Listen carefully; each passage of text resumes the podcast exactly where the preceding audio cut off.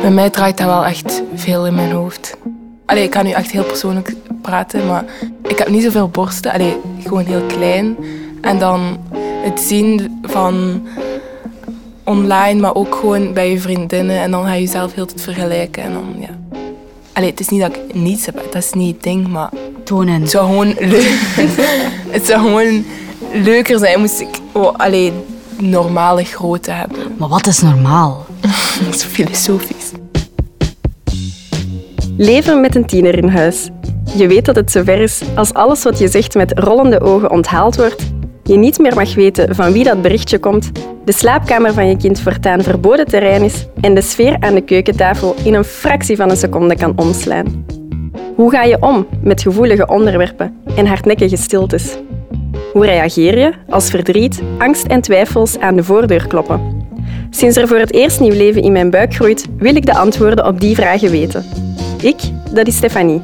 Ik werk voor CM en ik vraag me af wat er tussen de vier muren van andere gezinnen gebeurt. Met welke tips kan je echt aan de slag als je kind zich plots ontpopt tot een tiener? In elk van deze vijf afleveringen duik ik in een veel voorkomende uitdaging bij tieners, telkens met één ouder en één expert. In deze aflevering Daar is het weer al, die sociale media. Maar ja, je hebt een dochter dat wel meer emoties ziet. Mark, papa van een tienerdochter, wiens identiteit we in deze podcast beschermen. Het is gezond om appreciatie van anderen te krijgen. Telidja Klai, ontwikkelingspsychologe bij Ketnet. Maar het wordt ongezond als die chasen, het jagen op die likes, als dat uw zelfbeeld volledig gaat bepalen. Dat is niet meer zo oké. Welkom bij Pubernesten, eerste hulp voor ouders van tieners. Een podcast van Leef, het gezondheidsmagazine van CM. Over de gezondheid van ouders en hun puberkroost, in de breedste zin van het woord. In deze aflevering social media en zelfbeeld. Naam, Ik ben eh, Mark, leeftijd, 46 jaar. gezinssituatie, Ik ben een papa van twee leuke kinderen, een zoon en dochter van 12 en 13 jaar. En die zijn halftijds bij mij, dus co-ouderschap. opvallendste uiterlijk kenmerk, Blauwe ogen heb ik en ik heb blond haar. En dat straalt zich af op mijn kinderen. Die hebben ook blauwe ogen en blond haar. wat typeert je opvoedingsstijl? Als papa ben ik een, een soort van scheidsrechter, een, een democratische vaderfiguur. Ik praat veel met mijn kinderen. Wat voor tiener was je vroeger zelf? Zeker geen grote, zware, puberende tiener. Want in mijn jongere jaren, op mijn 16, is mijn papa ook vroegtijdig gestorven. En dan heb ik eigenlijk wat mijn puberende tienerjaren gemist. Maar ik ben wel altijd avontuurlijk geweest en heel flexibel en meegaand. Wat is het favoriete nummer van jou en je dochter? Julien Clerc heeft zo een nummer in het Frans gezongen. Ehm, Let the sunshine, laissez le soleil. En er is een heel instrumentale, knappe versie van. En dat zetten wij ook altijd in de wagen op als we op vakantie gaan met de tent en de rugzak. Waarheid, durven of doen? Waarheid. Mijn dochter is eigenlijk, een- de meeste jaren van haar leven heb ik al gekend als een, een vrij zelfzekere, een vrij ruimdenkende. Maar sinds dat ze toegang heeft tot sociale media, dat zijn de Instagrams, de TikToks, de Snapchats, maar vooral het gegeven TikTok, daar spendeert ze wel wat uren op, zo, bij momenten, zelfs op de wc soms. Van dat ik vind van, waarom zit jij zo lang op de wc? Maar dan hoor ik zo van die muziekjes van, ah ja, oké, je bent vrolijk aan op TikTok. Mark's dochter scrolt er eerst nog vrolijk op los. Zelfs tijdens een toiletbezoek brengen de TikTok-filmpjes haar aan het lachen. Maar bijna ongemerkt verandert dat. Sinds dan merk ik ook veel meer de vraag dat komt, papa, zou je dat plaatsen of zou je dat niet plaatsen? En je ziet dat aan haar lichaamstaal, aan haar ogen, van, dat ze begint zich af te vragen van, oei, wat gaan de mensen niet van mij beginnen denken? Allee, niet de mensen, maar mijn vrienden. Je ziet dat het een nieuwe wereld is, maar het is niet zo Alice in Wonderland, maar het is zo Alice in Twijfelland. Ik denk dat heel veel ouders zich daarin zullen herkennen en dat ook zullen kunnen beamen dat dat bij hun kinderen gebeurt. En dat ze daar als toeschouwers naar kijken, toch wel met wat argusogen. Je hoort Elidja Klei. Ze vertelt dat heel wat ouders met argusogen kijken naar hun Alice in Twijfelland. En dat in de puberteit alles verandert. Jongeren, als die in hun puberteit komen, die hun lichaam verandert razendsnel. En tegen een tempo, je ziet het als ouder bijna elke dag veranderen. Hè? Je koopt een paar broeken en drie maanden later hebben die kinderen water in hun kelder. Uw lichaam tijdens de puberteit, ook uw hoofd, groeit in verschillende maten. Hè. Uw ledematen groeien bijvoorbeeld eerst. Dat is niet allemaal synchroon. Dus die krijgen al eventjes een lichaam dat zoiets wat verschilt in proporties. Op datzelfde moment net op het moment dat jij in een groeitransitie zit, dat heel je lichaam aan het veranderen is, komt je focus te liggen op wat vindt iemand anders van mij. Nog sterker, ik vind het niet alleen belangrijk dat ik weet wat iemand anders van mij vindt, ik ga mijn zelfbeeld daar ook voor een groot stuk op bouwen. Het was onlangs de eerste schooldag en dan zat ze al de dag voordien bezig met papa, zou ik coole kledij aandoen? Van een, losse broek en een, en een hoodie of zou ik een rokje of zo aandoen? Want ze ging ook naar het eerste middelbaar, dus nieuwe klas. Ik zei, dochter, neemt gewoon rustig de laatste dag van augustus uw tijd om erover na te denken. Maar zoiets moeten bijvoorbeeld niet gaan beginnen posten van met allerlei outfitjes en dan foto's van trekken en die dan plaatsen en dan een poll opstellen. Want dan ga je misschien wel eens een keer negatieve commentaar krijgen of commentaar van uh, hallo, zit jij zo hard ontwijfelen? Het is maar een eerste schooldag. Ik heb ook een zoon, die zit ook wel heel veel online. Maar dat is dan zo in het game-circuit. Hij kent wel de Snapchats en de Instagrams van... Hij heeft er ook een account op, maar hij is er helemaal niet zo gevoelig voor. Als 13-jarige zit hij pril in de puberteit en je ziet het fysiek ook. Maar hij is er niet zo mee bezig. Hij koppelt zijn welzijn, welbevinden niet aan de sociale media. Mijn dochter, dat is dan daar tegenover een, een compleet ander verhaal. Ook evenveel online, net zoals de zoon, maar dan vooral selfies trekken, filmpjes maken, filters erop zetten, hartjes erbij zetten, sproeten zetten, duckfaces. De zoon is vooral uit op plezier. De dochter zoekt voor alles de perfecte filter. Is dat toeval? Of vangen we in Marks gezin een glimp op van genderstereotypen in de online wereld? Meisjes zouden gevoeliger zijn op de manier waarop ze eruit zien, wat ze dragen.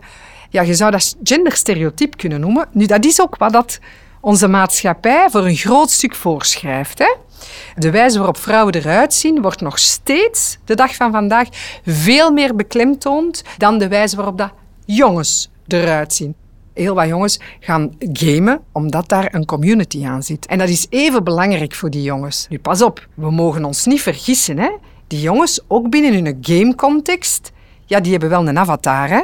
En die hebben wel een bepaald uitzicht in hun avatar. En die kiezen hun avatar ook wel in functie van wat ze denken dat je moet kunnen en eruit moet zien en zo verder. Het is niet voor niks in die gamewereld dat je ook van alle dingen kunt kopen als een harnas en dingen die echt uiterlijk gericht zijn. En dat is niet alleen de kracht en de competenties, dat is ook het kostuumje dat je een avatar draagt. Hè. Dus in die zin mogen we dat ook niet onderschatten en zeggen jongens hebben dat totaal niet. Ja, jongens hebben dat wel, maar op een andere impliciete wijze ja, zij wil dan grappig of cute overkomen, denk ik. Ik zie dat dan zo, hoe dat ze dat dan zo allemaal opneemt en doet. Dat dat gewoon zo duidelijk is van, ik wil geliefd zijn of zo. Sociale media is eigenlijk een heel toegankelijk medium waar dat je dat oordeel van anderen kan krijgen. Niet alleen geeft dat u een ongelooflijk groot beeld over wat is nu dat maatschappelijk beeld over uw eigen lichaam en over uw zelfbeeld? Hoe moet je er eigenlijk uitzien? Dat wordt heel erg tentoongespreid in die sociale media. Je kan daar ook echt waardering of negatieve kritiek in sommige gevallen krijgen over wat je er zelf op zet. Dus dat die gasten daar op zoek gaan naar, ik wil daar dingen zelf op zetten en zien wat dat, dat gaat geven en het streven naar likes en, is eigenlijk maar een logisch gevolg van wat dat er in uw ontwikkeling gebeurt. Daar zit een serieuze adder onder het gras. Je ziet quasi of bijna geen natuurlijke lichamen als rolmodellen binnen sociale media. Alles wordt bedekt met allerhande filters en gefotoshopt zodanig dat we er toch allemaal redelijk perfect uitzien. En dan is nog maar de vraag, wat is dan die definitie van perfectie? Want die verandert ook nog wel eens. Dat is echt raar als je filters gebruikt. Allee, het is te zien zwart-wit. Oké, maar zo filters anders niet. Nee, zodat je je puisten of zo bedekt opeens met een filter. Nee. Ja, ik weet niet. Vind dat een beetje fake. Uiteraard, als papa ben ik volger of volgeling van eh, de sociale media waar mijn dochter en zoon op zitten. Dus ja, ik heb ook Instagram en zo, maar ik ben er uh, een coole gebruiker van. Maar dan maakt mijn dochter een filmpje van zichzelf of zo. Dan komt ze zo vragen in de woonkamer of zo van papa. Of, of gewoon zelfs online via Snapchat. Papa, wil jij dat filmpje alsjeblieft liken? En dan zeg ik nee. Als je dat zo vraagt, een dikke knuffel in de echte wereld kunnen van mij krijgen. Maar een virtuele knuffel of virtuele duimpjes omhoog of omlaag, nee, dat geef ik niet. Ik kan wel zeggen, en dat zal ik dan ook wel zeggen, live tegen u, van dat heb je keihard gedaan, of een dikke, dikke knuffel. In het echt. Want dat is veel echter dan zo online. Dat is zo vluchtig. Geen virtuele knuffels van papa Mark voor zijn dochter dus. Toch hunkert zijn dochter naar duimpjes omhoog. Is dat gezond? Wel, het is gezond om appreciatie van anderen te krijgen, uiteraard. Maar het wordt ongezond als die, het chasen, het jagen op die likes, als dat uw zelfbeeld volledig gaat bepalen. Dat is niet meer zo oké. Betekent dat dat we ze daar weg moeten houden? Nee, we moeten daarmee leren omgaan. Mark zegt het ook. Hij zegt, ik wil u zeggen in de echte wereld dat je er goed uitziet, of dat ik je mooi vind, of eendert wat. Ik wil u in de echte wereld een knuffel geven en u complimenten geven. Ik denk ook dat dat tegengewicht echt nodig is. Maar laat ons eerlijk zijn. Dat is niet alleen bij jongeren zo. Hè. Het jagen naar likes is voor heel veel volwassenen ook een realiteit. Dus als we verwachten van onze jongeren dat ze daar relatief mee omgaan, moeten we daar ook bij onszelf een aantal vragen bij stellen.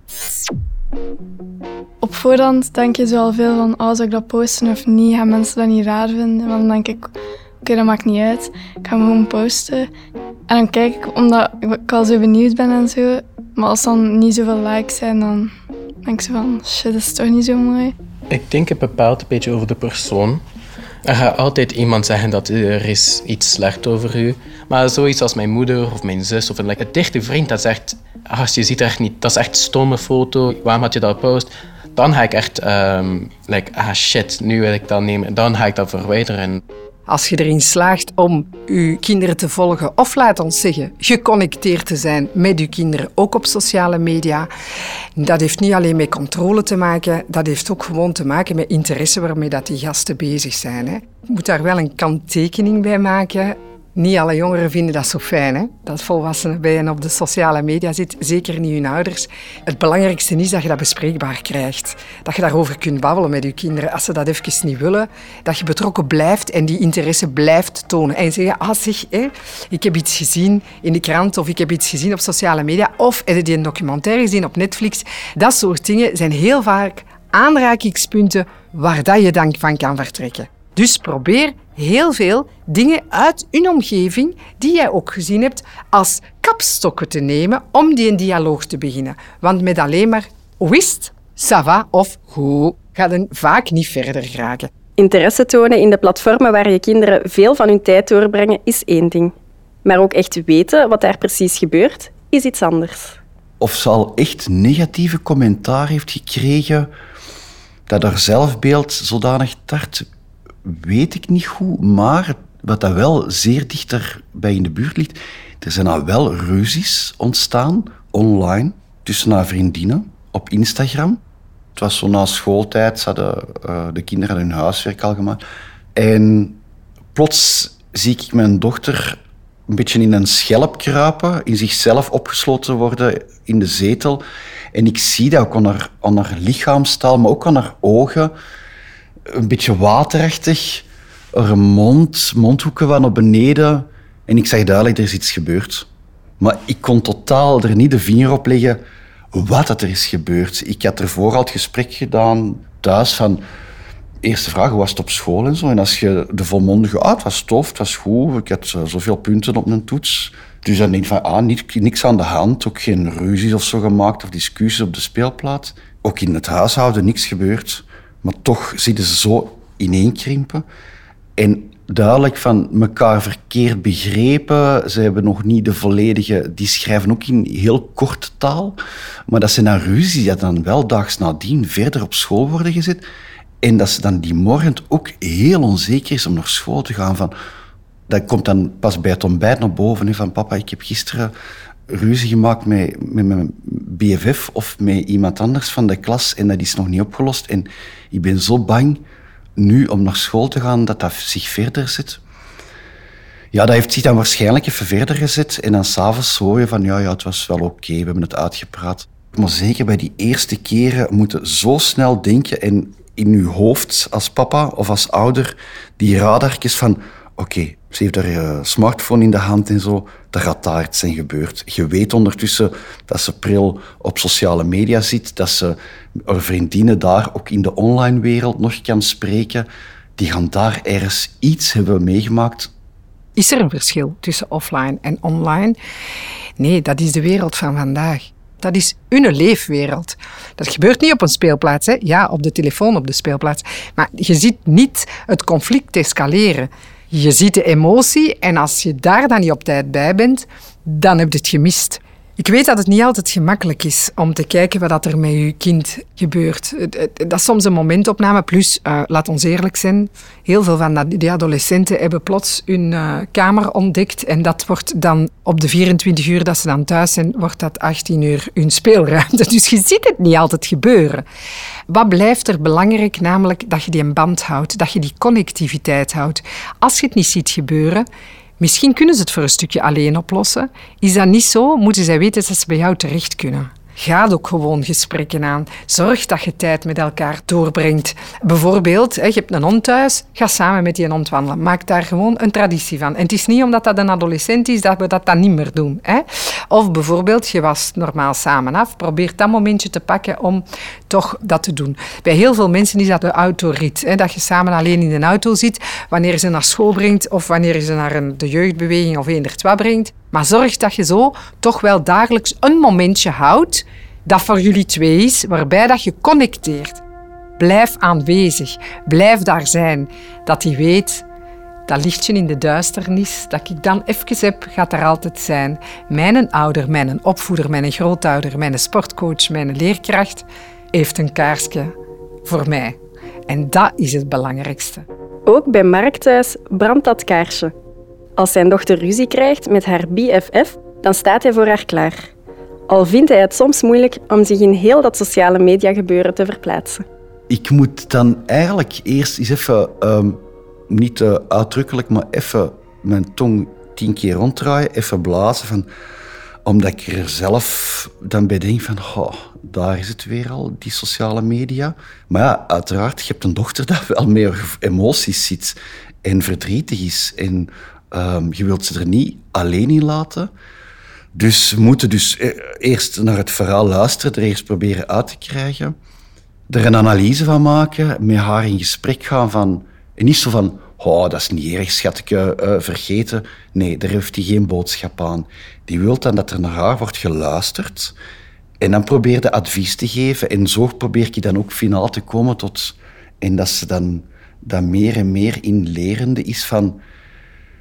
Als je met iets zit, met iemand of zo, in een gesprek, probeert het dan niet online, maar probeert dan gewoon de tijd te nemen of wacht tot morgen, totdat je die persoon, allee, je vriendin, terugziet en dat je dan in gesprek gaat. Het gebeurt heel vaak dat dingen effectief online ontstaan. Waarom? Omdat de gedragsregels anders zijn. Je hebt in de psychologie boodschapper, ontvanger.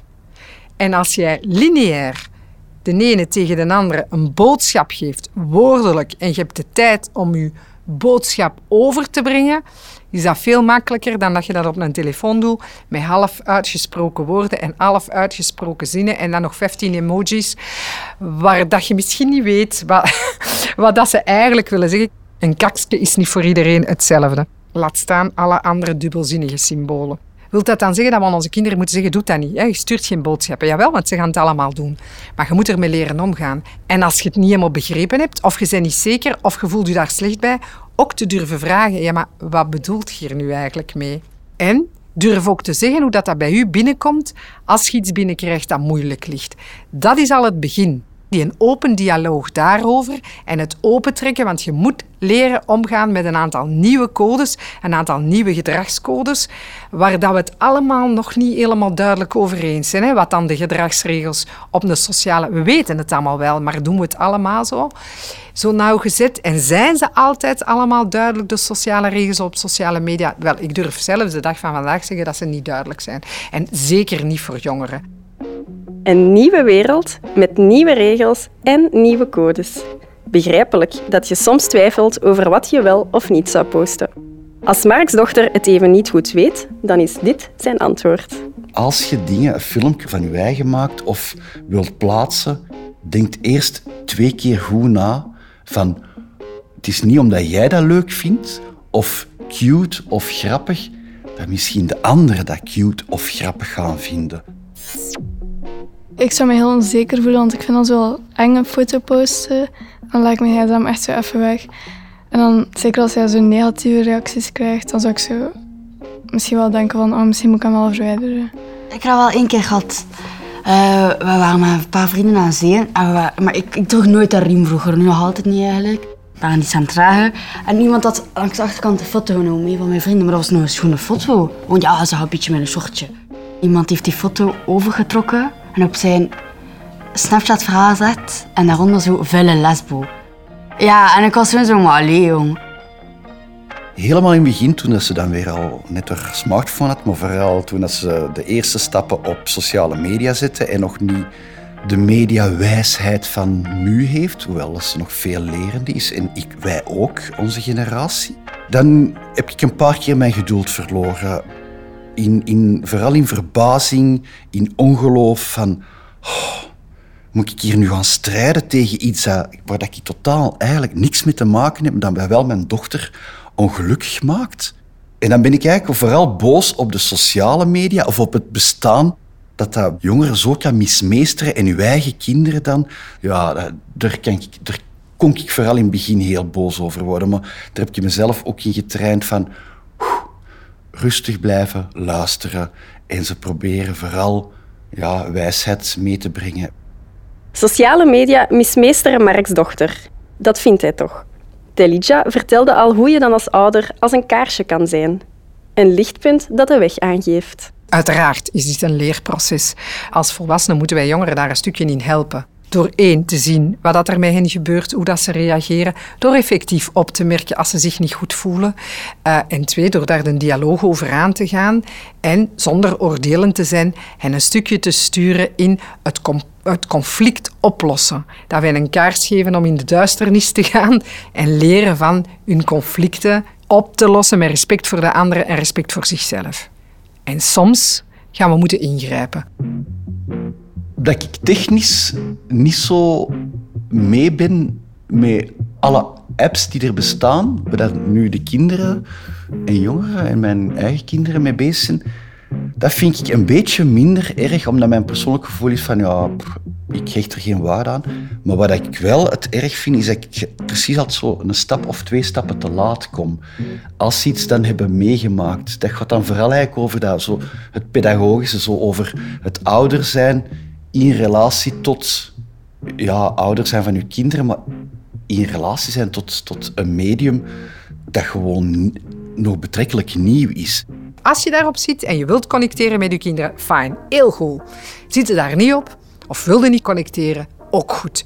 Maar het is wel heel belangrijk dat we voldoende interesse tonen. Wij kunnen van die jongeren heel veel leren. Die hebben ons heel veel te leren. Door dus hen te laten uitleggen hoe dat, dat werkt, toont je niet alleen interesse, maar laten en ook de touwtjes in handen nemen om jouw deel te laten uitmaken van hun wereld. Altijd een stap of twee te laat komen. Als het over sociale media gaat, lijkt dat wel het lot van veel ouders vandaag. Het enigste communicatiekanaal dat er was, dat we met de buitenwereld spraken, dat was de telefoon aan de kabel dat in het midden van de woonkamer stond. Nu krapen die met je mobieltje de slaapkamer in Bijvoorbeeld op school krijgen ze een iPad en via Smart School, maar daar kun je even goed sociale media op zetten. Dat zou wel een goed beschermd zijn door de IT-afdeling van die school. Ja, dat is nu eenmaal anno 2023 dat we in een digitale wereld zitten. Vooral het uitdagendste en het nieuwe is als ouder van hoe gaat het ermee om en hoe kunt je kind erin volgen? Vroeger waren er heel veel jongeren die een telefoon op hun kamer hadden en daar begonnen te bellen. Of die gewoon op straat hongen en daar begonnen. En dan wist je als ouder ook niet altijd waar dat die mee bezig waren. Wij hebben altijd de indruk, door de eeuwen heen, dat jongeren twee stappen voor ons staan. Want dat is ook een ontwikkelingstaak. Hè? Het is een ontwikkelingstaak om een stukje los te komen en zich in dat referentiekader, in die groep voor te bewegen. En dat je het gevoel hebt van ik heb dat niet helemaal vast, is niet meer dan normaal.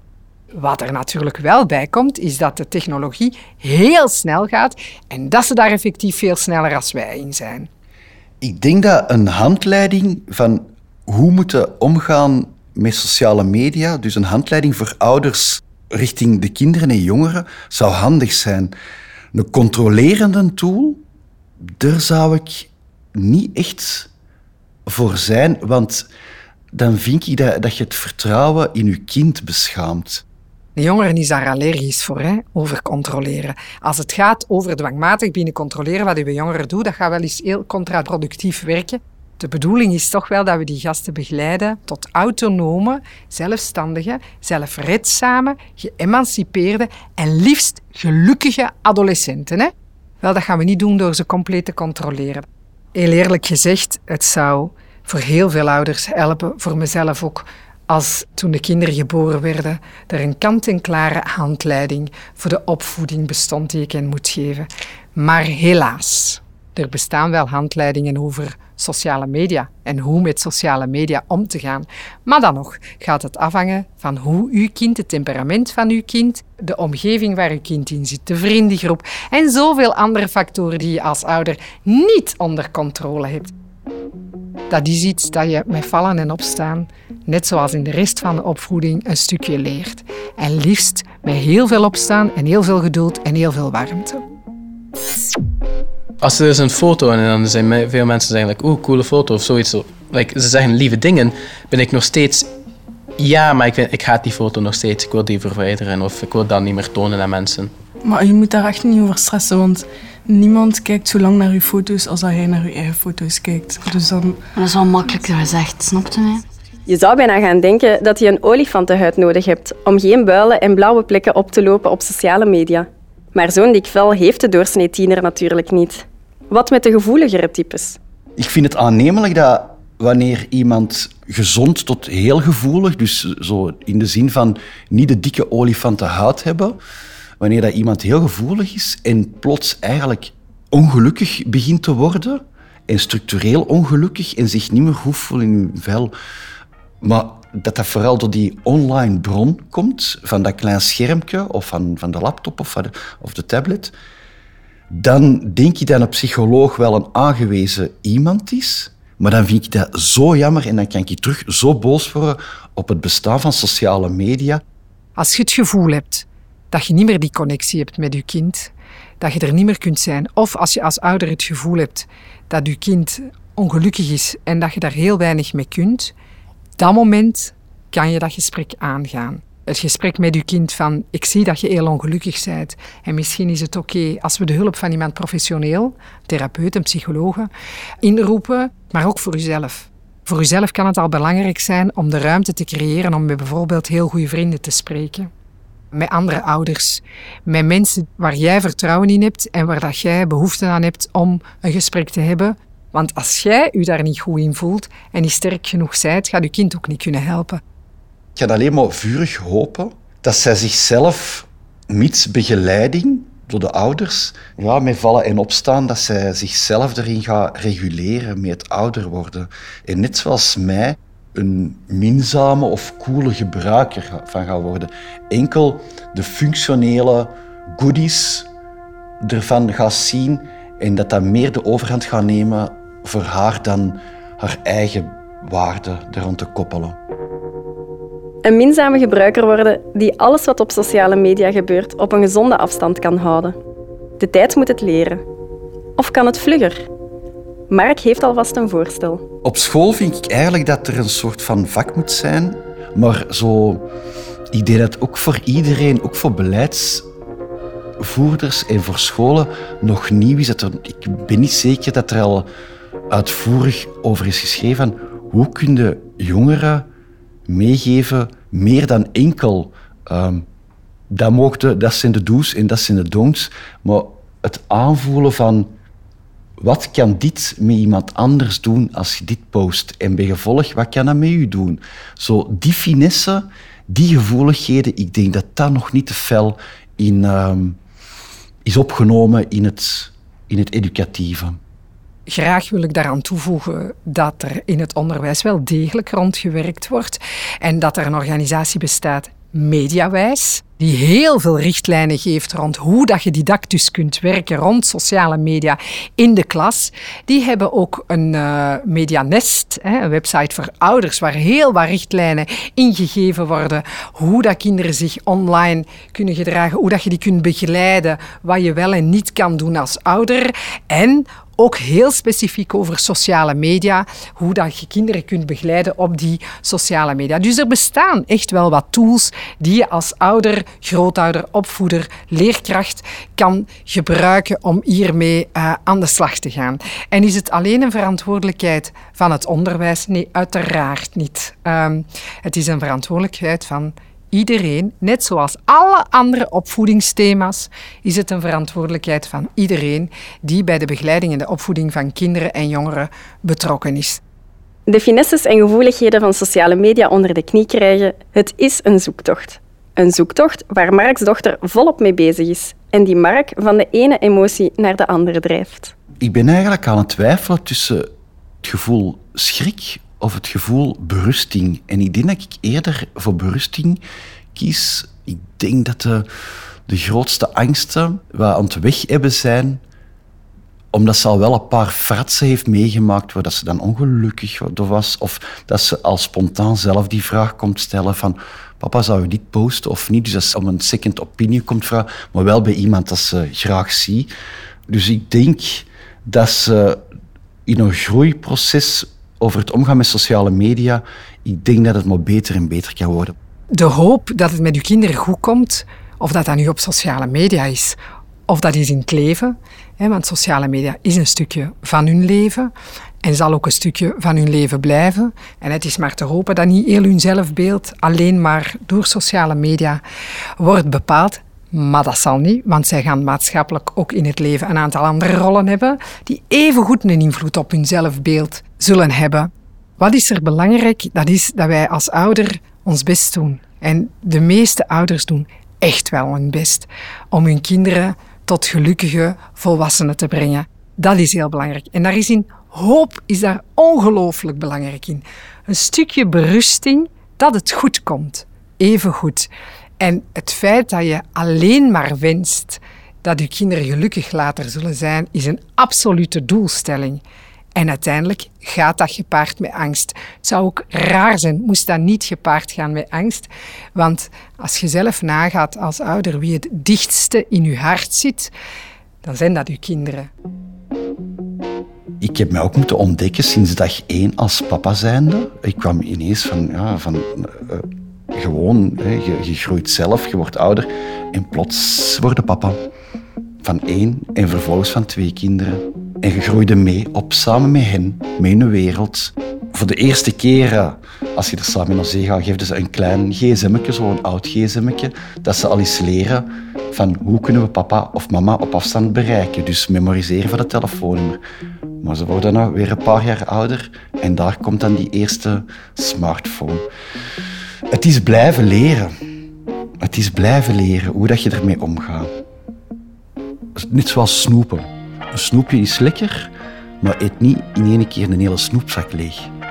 Doe het gewoon rustig. Pak één snoepje. Dus gaat er behoedzaam, rustig, gedoseerd mee om. Ik denk dat dat de eeuwige les zal zijn. En dat zeg ik, zo geef ik het eigenlijk ook mee aan mijn dochter en zoon. Eigenlijk willen we gewoon allemaal maar hetzelfde. Hè? We willen onze kinderen met vallen en opstaan leren groot worden op de zo ideaal mogelijke manier. En de zak snoep, om eerlijk te zijn hoop ik dat elk kind af en toe wel eens een zak snoep volledig leeg eet, maar daar ook iets uit leert. En niet alleen elk kind, maar ook elke volwassene leert van één snoepje te nemen. En heel af en toe is een hele zak, waardoor dat je denkt, ah oh nee, dat is een stukje groeien hè, en groot worden. En groot worden doen we niet alleen tot ons 18 jaar, maar altijd. Als ik zo buiten loop of zo en ik zie iemand, ik ga eerder zo naar de perfecties van die persoon kijken. Ik ga zo zijn van, ah, die heeft mooie ogen of die heeft mooi dit of mooi dat. En ik ga mezelf daar meer mee vergelijken dan. Maar niet doen. Maar ik weet het, dat gaat zo automatisch, snap je? Maar nee, je moet gewoon weten, iedereen op deze wereld is anders. Je gaat nooit iemand hetzelfde tegenkomen als u. Dus waarom zou hij dan stressen over wat die persoon wel en niet heeft en wat dat jij wel en niet hebt? Dat heeft echt geen zin. En we zijn hier, we zijn hier misschien 80 jaar of zo geluk hebben. Het heeft echt geen zin om jezelf zo naar beneden te brengen. Echt niet doen hoor.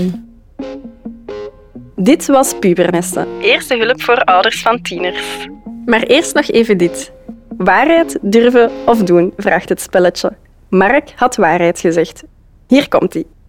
Welke muziekcassette van vroeger zou je aan je dochter geven? Ja, ik heb altijd een hele speciale muzieksmaak gehad, ook in mijn puberjaar. Ik was al een romanticus van toen en ik denk dat dat een cassetje zal zijn geweest met zo alle Franse chansons. Je viens te chanter la ballade, la ballade des gens heureux.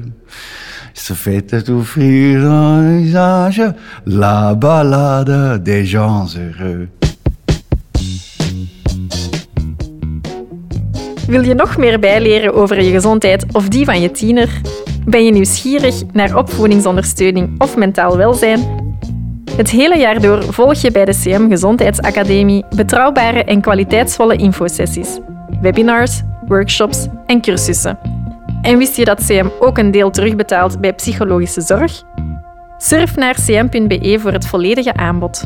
En natuurlijk dank aan de jongeren die opnieuw heerlijk zichzelf waren en eerlijk en vrij uitspraken. CM heeft ook nog een jongerensite, maar daar maken de jongeren uit deze aflevering zelf reclame voor. Oh nee, wacht, opnieuw, opnieuw. Moet ik beginnen? Stress. Really? Really? Het internet is zo groot dat je soms niet weet. Waar je betrouwbare info kunt halen. Ouders, tip uw kinderen. De jongenssite van CM. Daar staan er heel veel handige tips en tricks. En straffe getuigenissen van tieners. Dat is een, dat is een bad bitch. Really? Really? Het verhaal dat je hier hoorde is een persoonlijke getuigenis. Heb je zelf vragen over je gezondheid of die van je tiener? Neem dan contact op met je huisarts. CM, jouw gezondheidsfonds.